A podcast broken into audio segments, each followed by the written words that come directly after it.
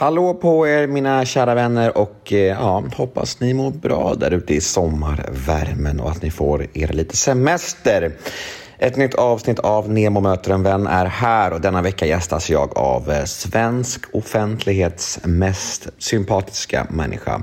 Han är Idol-jurymedlem, han är låtskrivare och han är även en god vän till mig. Och jag snackar givetvis om den fantastiska Alexander Kronlund. Efter en paddelmatch nyligen så satte vi oss ner i hans husbil, tog oss en sväng och pratade om livet. Och vips så hade avsnitt nummer 395 av Nemo möter en vän skapats. Podmi exklusivt är det som vanligt, så det ni kommer att få höra här nu hos mig är en liten teaser på mitt snack med Kronlund. Och vill ni ha episoden i sin helhet, ja, då är det podmi appen som gäller, eller så går ni in på podme.com och tecknar en prenumeration. Och som ni vet, allt hos Podme är ju helt reklamfritt, men det är inte det allra bästa. Det allra bästa är att de 14 första dagarna hos Podme är helt gratis.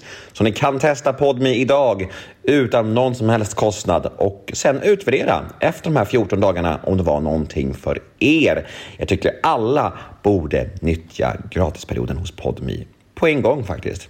Jag heter Nemo Hedén på Instagram. Ni får gärna följa mig där om ni inte redan gör det. Och min mail är gmail.com. Ni kan mejla om ni vill önska en poddgäst eller bara höra av er. Det är alltid mys när ni hör av er. Jag tycker mycket om det.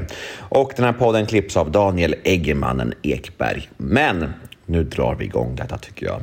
Nu kör vi Nemo möter en vän avsnitt nummer 395. Och här kommer nu den lilla teasern som jag snackade om. Och vill ni ha episoden i sin helhet, ja, då är det Podme som gäller. Men först kör vi en liten jingel. Nemo är en kändis, den största som vi har. Nu ska han snacka med en kändis och göra någon glad. Ja! Nemo, ja det är Nemo. Nemo möter en vän. Klyschig fråga, men vad är skillnaden från tidigare säsonger? Vad är roligare, vad är tråkigare, hur håller sig nivån och allt sånt där? Eh, jag tror varje, för mig är varje år lite roligare och roligare. För att det är, när man är bekväm och kan någonting och liksom känner sig lite bekant med någonting så blir det mer avspänt och då blir det roligare. Sådär. Eh, sen är jag jävla imponerad av de som liksom gör grundarbetet för att hitta och ta hand om de som liksom anmäler intresse. Eller de, det finns ett gäng som jobbar på de som också kanske är lite tveksamma. Att de inte vågar och bara ger dem lite kraft att våga ändå söka. Det är hela jobbet. Det är så jävla viktigt och så bra. Så de har ju då plockat fram och så att säga noggrant kollat vilka som är så vi slipper, helt enkelt så vi slipper i juryn. För vi är ganska lata när det gäller, vi skulle inte vilja sitta och lyssna på tusen sångare från Malmö, tusen från Helsingborg och så. Vi skulle nog inte orka, vi skulle nog få dåliga öron av det. Men eh, det här gänget har gjort i alla fall att det har kommit svinbra igen i år. Svinbra liksom eh, gäng att välja ifrån. Och vi har ju liksom spelat in mycket av det där. När vi, när vi hittar dem och bedömer om de är vad vi tror på, vad vi gillar. Men något som är farligt är att varje år så har vi känt som eh, blir en, en, liksom en äcklig klyscha att det kanske är det bästa startfältet någonsin. Har du hört uttrycket? Det där var helt, det var helt nytt.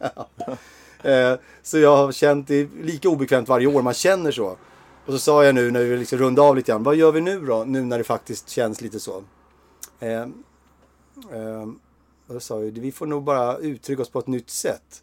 Eh, men känslan är att om vi ska liksom inte vara oroliga för klyschor så är det så här, när det gäller, eller vad man säger så här, när det gäller liksom eh, lite bredd och lite annorlunda coola genrer så är det det bästa startfält när det gäller liksom, eh, spännande så.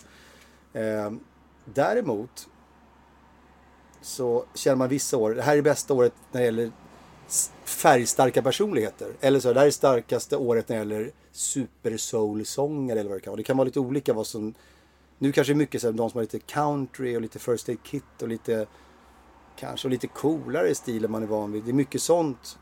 Då är det starkt på det sättet.